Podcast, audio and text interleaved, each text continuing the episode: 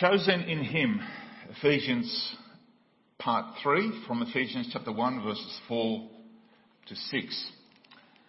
So as we continue our series on Ephesians, last week I mentioned that verses 3 to 14 is one whole unit without pause. It's this amazing bit of scripture revealed, inspired by God, and the apostle doesn't come up for air. He's just, it's, it's like a hydrant and we have to drink it in. And so to enable us, to help us in the English language, it was sort of broken up in sentences and commas so that we can eat it in small chunks. So what we try to do here in this passage is, is, is break it up. Um, I sort of compare this bit of scripture like a, a glorious early morning African safari. As, uh, as the sun is rising and then you open your eyes and you're in paradise and you're saying, wow. So we started with verses 1 to 3 where we are reminded of just how much we are truly blessed. And we clarified that in verse 3, Paul is not writing about our physical health or financial riches, material wealth, all of that. Paul is writing about the spiritual blessings. These blessings that we have in the heavenly places in Jesus Christ. And it's not just one time in the future that we will enjoy them. They are ours now through Christ. These spiritual blessings are ours to live by, not just in eternity sometime in the future, but now in the present through the Holy Spirit. Now as we study them, as we study this section and we study a little bit more about our blessings that we will be talking about, let us not be like an elderly couple who were found dead in their apartment in, in California, in LA. Um, autopsies revealed that both had died of severe malnutrition, although investigators found a total of $40,000 uh, stored in paper bags in a closet, yet they died of hunger. Let us not be like them, for as Christians, we, like this elderly couple, are very rich. And as Paul reveals to us what these riches are, let us put them to use rather than stuffing them in a closet. Only when we do this can we become spiritually mature and bring glory to God. So we'll look at some of these blessings in order for us to live the abundant life that Jesus promised us. Having said all that, while acknowledging that it is a glorious passage, it isn't an easy passage to take in. One thing perhaps is struggling to understand it, but if that's a struggle, accepting the truth that it teaches is even more difficult.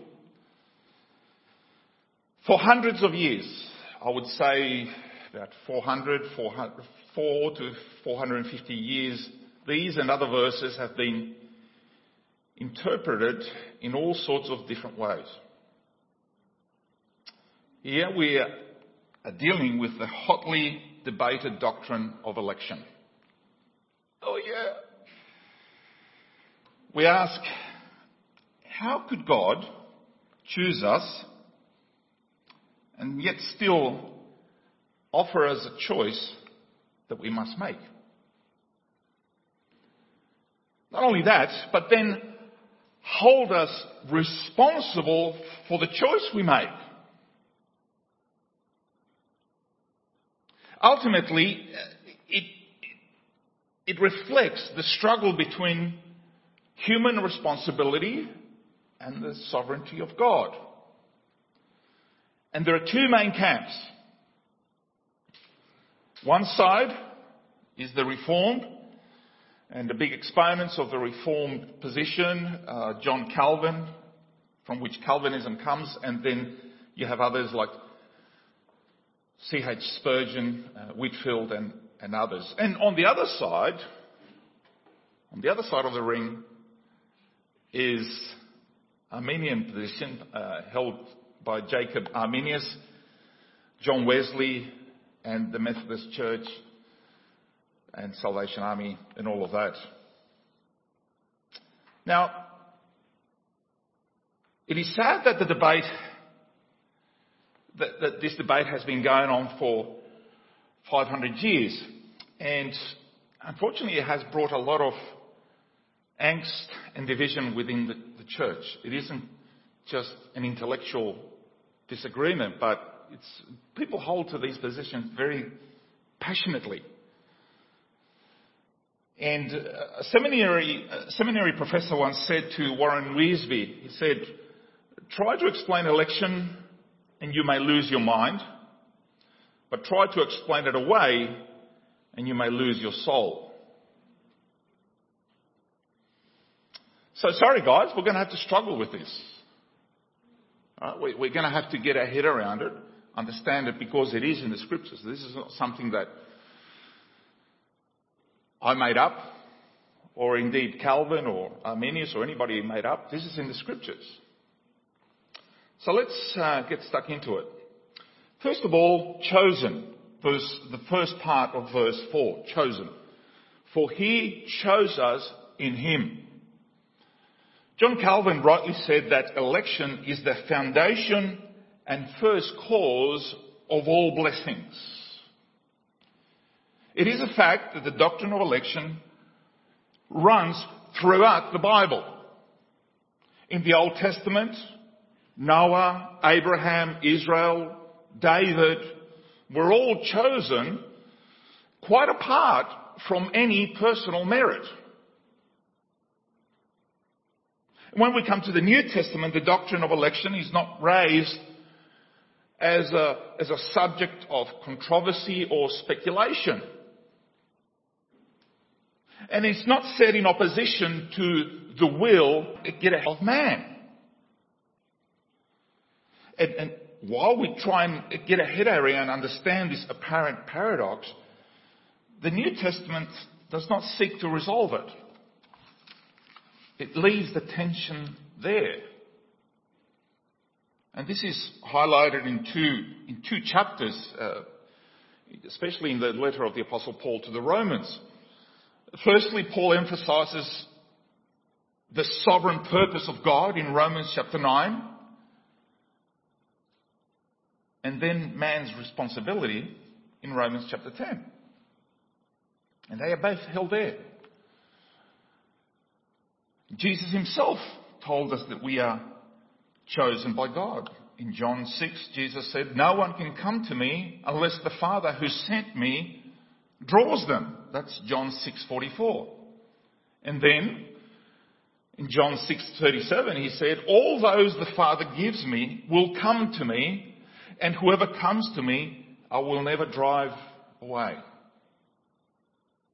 This clearly states that you can't come to Christ unless you are drawn by the Father.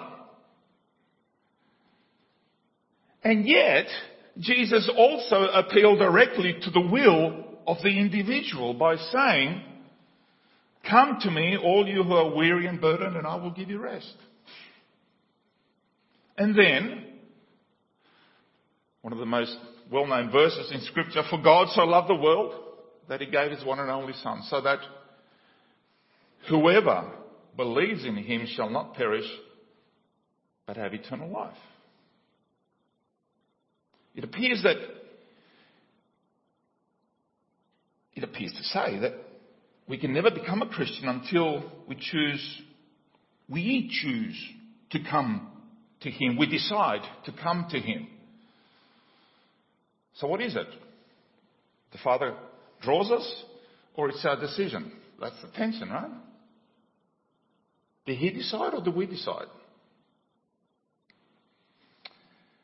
So this debate is also known as the debate between election and free will. The thing is that ever since the fall, ever since a rebellion in the Garden of Eden through Adam and Eve, our so-called free wills have been affected by sin. We have a free will in the sense that we are capable of making moral choices, decisions. But our choices are, are impacted by numerous factors. Sin, which covers a lot, our upbringing, our, our culture, our intellect, our education. So, so human beings do not truly have a free will as such, as, as commonly defined. We do have a will, but it is not as free as we think. That's the problem.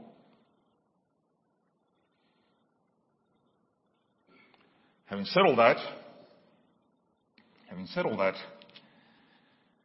I know you're all sitting on the edge of your seats now. Most evangelicals agree that it is God, both sides, both camps agree, that it is God who initiates the activity of salvation. The Calvinists call it, the Reformed call it irresistible grace. What is that? Well, God not only knocks, knocks on the door, but He has the key to open it.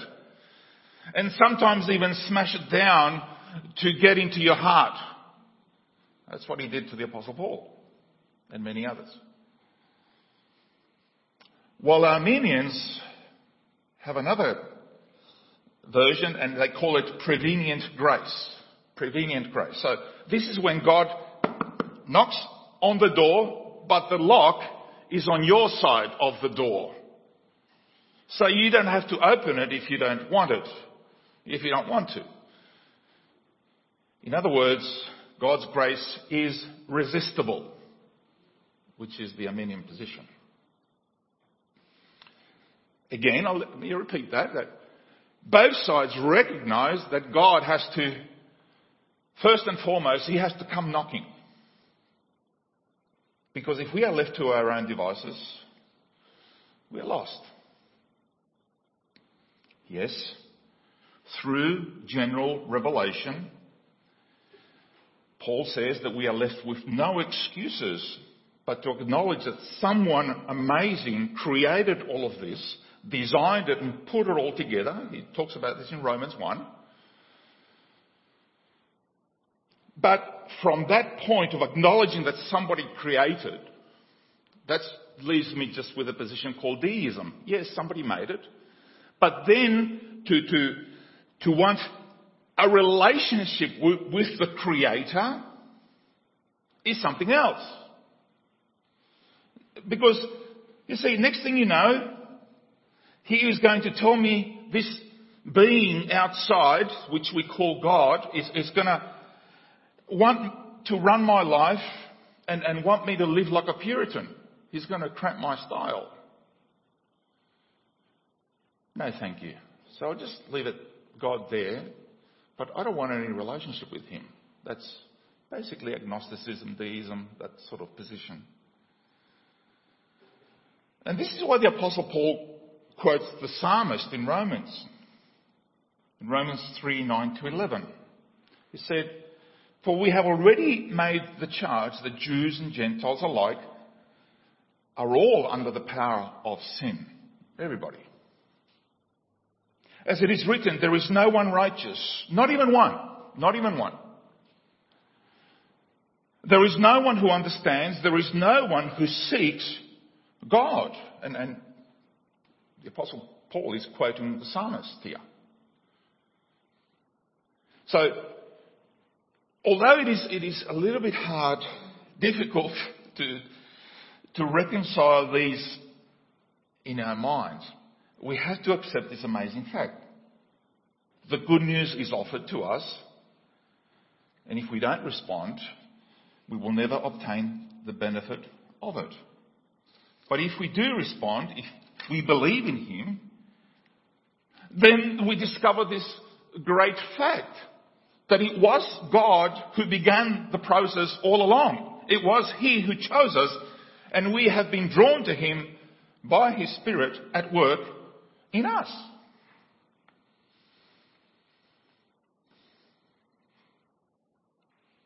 It gets even more interesting. if that's not amazing enough. Because the second part of verse 4 says, beforehand for a purpose. Chosen beforehand for a purpose. Beforehand when? Before the creation of the world. To be holy and blameless in His sight. This is another mind-boggling statement, isn't it? Try and get your head around this. Before we existed, before there was earth, before time, we were chosen. No matter how far back you go, the statement stands. You and I were chosen. There, there is no struggle with identity here. I don't know who I am. No, you were chosen. We are no flukes or afterthoughts in God's outworking, but very much planned from before time began. We, again, understand that we are dealing with an eternal being with whom there is no past, no future, but only an eternal present. That's where God lives. He lives in the eternal present. And when we die, when we go to Him, when He returns, we will also live in the eternal present. Now, in that pre-creation, in that pre-creation eternity, God formed a purpose in his mind. And that purpose concerned both Christ and us. And, and please again understand that we are, we were chosen in Him. In Him. In other words, God put us and Christ together in His, in His mind. Not separate, together. This means He determined to make us who did not yet exist his own children through the redeeming work of Christ, which had not yet taken place. So, we need to realize that our faith rests completely, from beginning to end, on the work of God, not on anything in ourselves.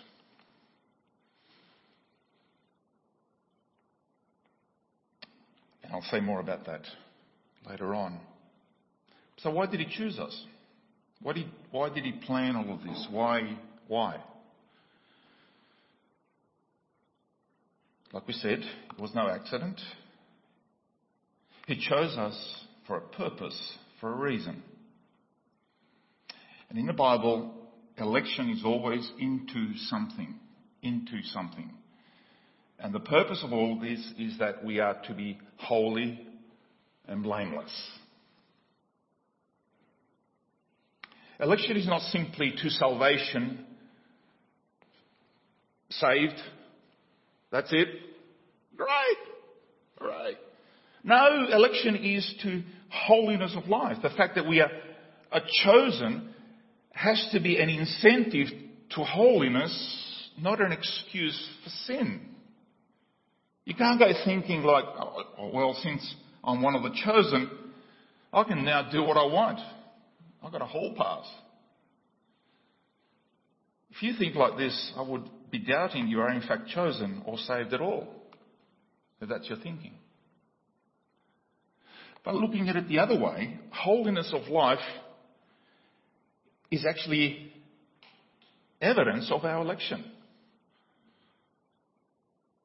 No, I know sinless perfection is impossible this side of heaven, but submission to the regenerating work of the Holy Spirit is a good indicator. And what a fantastic privilege when you think about it, when you get your head around it, what a fantastic privilege. But it is a privilege that we have been chosen, but it is a privilege that carries that responsibility. In verse 5. Again, you still with me here? Uh, verse 5 predestined. In love, he predestined us for adoption to sonship through Jesus Christ in accordance with his pleasure and will. Again, that word, controversial word, predestination. It simply means to ordain beforehand or to predetermine. In the Bible, it refers primarily to what God does for his own, for those who are saved. Also, let me just say that the Bible does not teach that people are predestined to go to hell because this word only refers to God's people. So there's a couple of elements here. He predestined us in love to be his sons, and when he says sons, daughters as well, okay? According to the purpose of his will. In other words, from beginning to end, it is entirely, it is entirely of God. His love began it, he purposed it, literally according to his pleasure and will. In other words, it gives him pleasure to do so. To do what? To adopt us. Adoption wasn't actually a, a in Judaism, the, the, the, Jews didn't know much about adoption. Adoption was a Roman and, and not a Jewish practice. An adopted son had position by grace, not by right. And yet he was brought into the family with the same footing and given the same right as any of the other kids in the family. This is how God is able to take care of all of our past failures and our shame. And He then produces someone who is holy and blameless and adopt us into His family. So the change, this, this new person, this new being, this new creation is by a family relationship. Adoption.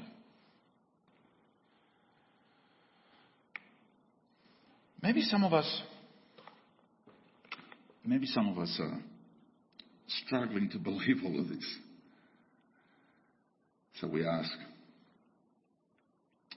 why should he see anything in me which would motivate him to do all of this?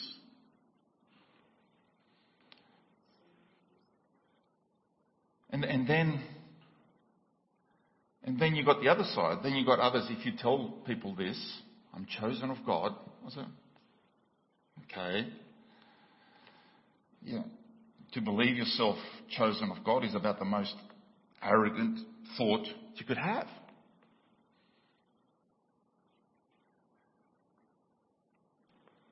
This kind of thinking is, is very human because we think, immediately we think of merit. We think of merit, that we deserve it. But the Bible does not point to merit. The Bible always points towards grace. And merit and grace are very different. Merit is about works, it's about performance. Are you good enough? Are you worthy enough? No one of us is worthy. There was only one who was worthy, right? We just sung about that. And we, we need to move away from that merit system and, and move towards His grace and mercy, His adoption. Being chosen in Him. It, it, it's a bad mistake to think there is something in us which God is after. There isn't anything in us. The ground of his choice is the kind of God he is. It's not about who we are.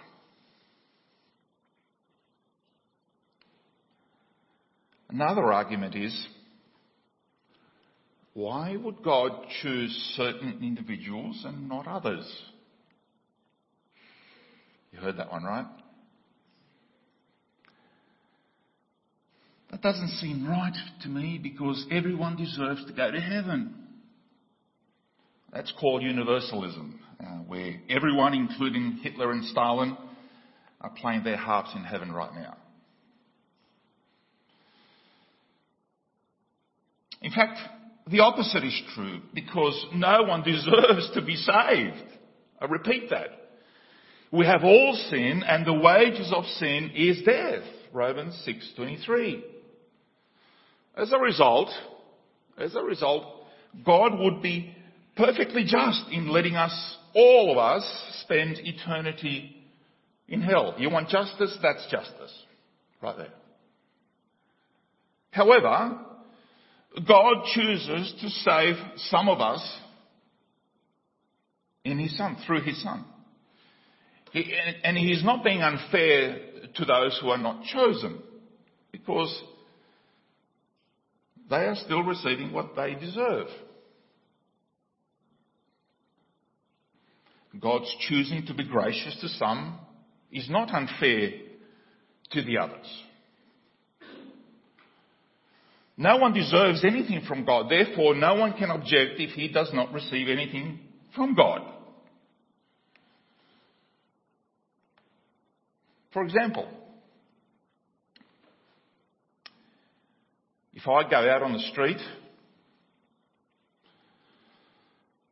and I have two, there's a group of five people that I see standing around and I've got two $100 notes.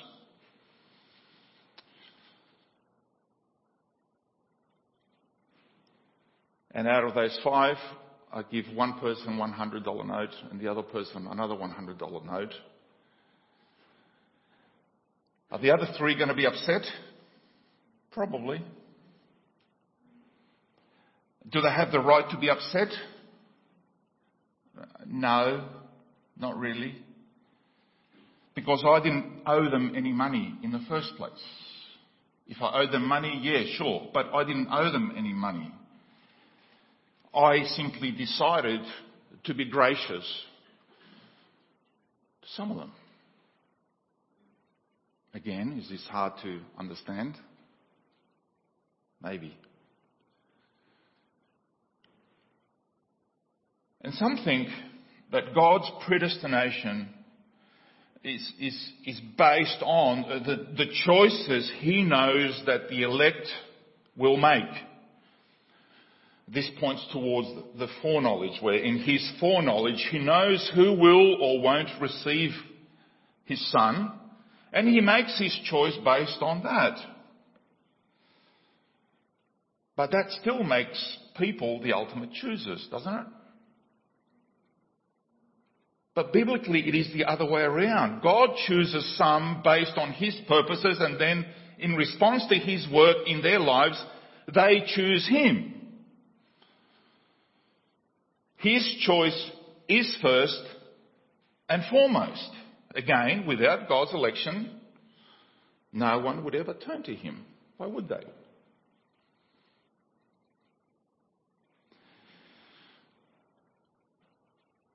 Again, many object to election on the grounds that it stifles missionary and evangelistic activity. After all, if God has chosen to save some, then they will be saved whether or not anyone shares the gospel with them. So why bother? Why embarrass yourself? Why the sacrifice? Why go to another country? Why suffer injustice? Why? As so many of our brothers and sisters have done and are doing. This is something, this is an argument that William Carey had to confront before he went to India. But this argument overlooks the truth that hearing and believing the gospel is the means that God uses to save those he has predestined. Paul knew that God had chosen to save people through the gospel. That is why he suffered proclaiming it suffering uh, passionately, he did it. If he believes the other stuff, then why did he have to go? Just let God do it. But he said this. He said, therefore, I endure everything. Why? For the sake of the elect, he said. I go out there because I know there are elect people out there that God has chosen.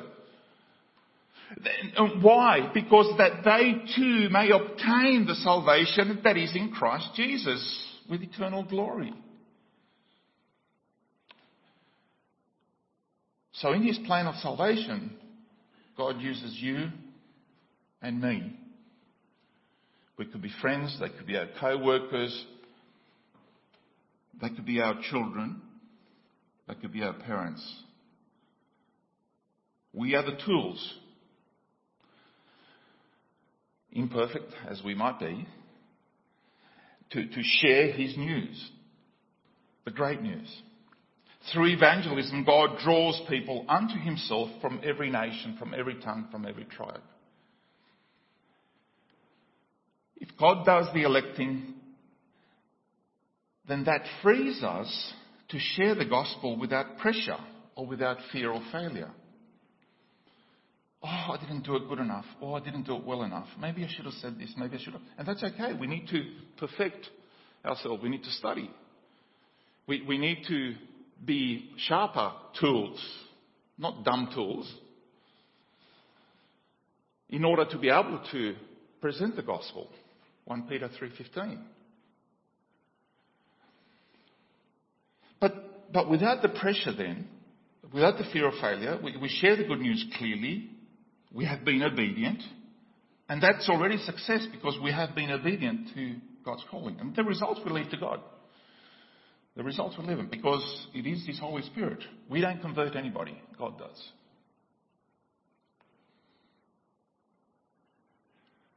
And lastly, in love. In love. Verse 6. To the praise of His glorious grace, which He has freely given us in the one He loves. As we have already seen, uh, the emphasis of the whole section is on God's grace. God's will, God's purpose, God's choice.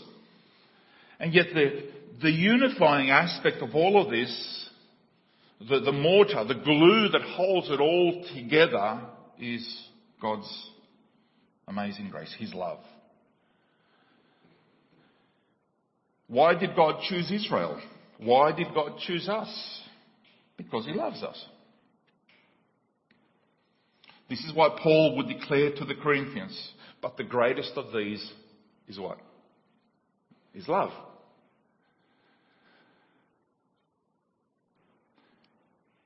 Please note that this, this love is not random, it's not cryptic, enigmatic, capricious, or, or, or this love is some type of energy source that we tap into by mustering up enough feelings toward God.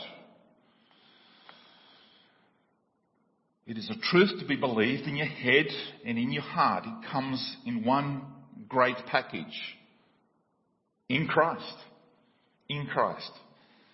The Father loves the Son in the most perfect possible way you can imagine.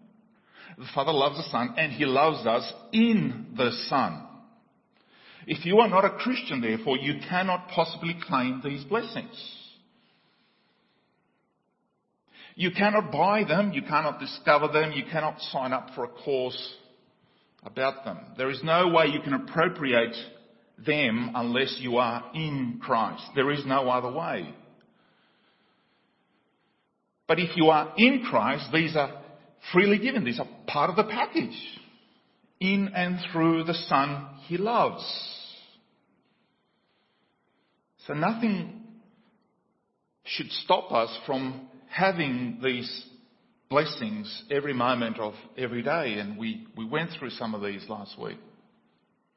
These blessings. Finally, I like what Spurgeon said.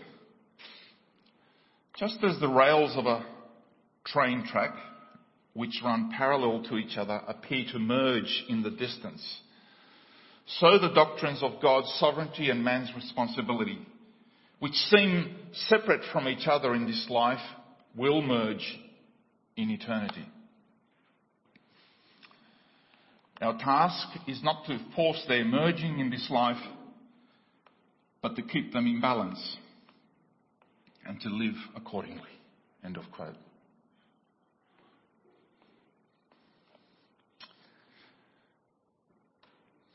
Some of you are probably wondering, is our pastor Paul, is he reformed or is he Arminian?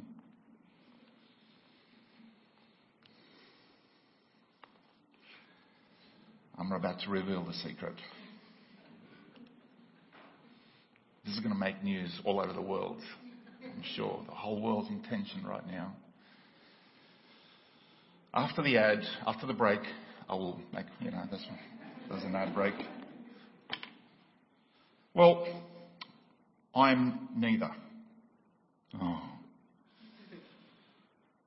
I'm, in some ways, I am in no man's land. I'm not a five point Calvinist, and I've just lost all the Reformed here. And I'm not a five point Arminian, and I've just lost all the Arminians. So for the, another couple of you who are left, this is for you. Uh, because you see, both systems, both the Reformed and the Arminian, are human attempts to logically understand the unexplainable when it comes to these matters. To try and grasp a concept as incredible as this, man has come up with a way to be able to teach this and, and, and do so faithfully, both camps, from the Word of God. But I am personally uncomfortable with templates or systems or filters which are then applied to every passage of Scripture. Because this is not just applied to the doctrine of election, this then goes back, goes forth, and it's applied to the whole of your interpretation of the scriptures. And I've got friends on both sides. And both sides are very passionate, and they both try to get me into their camp. And because of my position, because I am in no man's land, sometimes I'm not invited to speak in their churches. And some people have left our church because I'm not reformed enough, and others have left the church because I'm not Arminian enough. I will say that I am much more aligned with the Reform position than the Arminian. Oh. It's, it's okay. I, I don't need to logically understand how it all fits together. It is a mystery, which the Apostle Paul will talk about. I can actually live with a paradox. God's sovereignty and man's responsibility. I can live with a tension, but I also acknowledge how unworthy I am, not only to be chosen in Him, but to be used by Him to teach His word and to lead His people.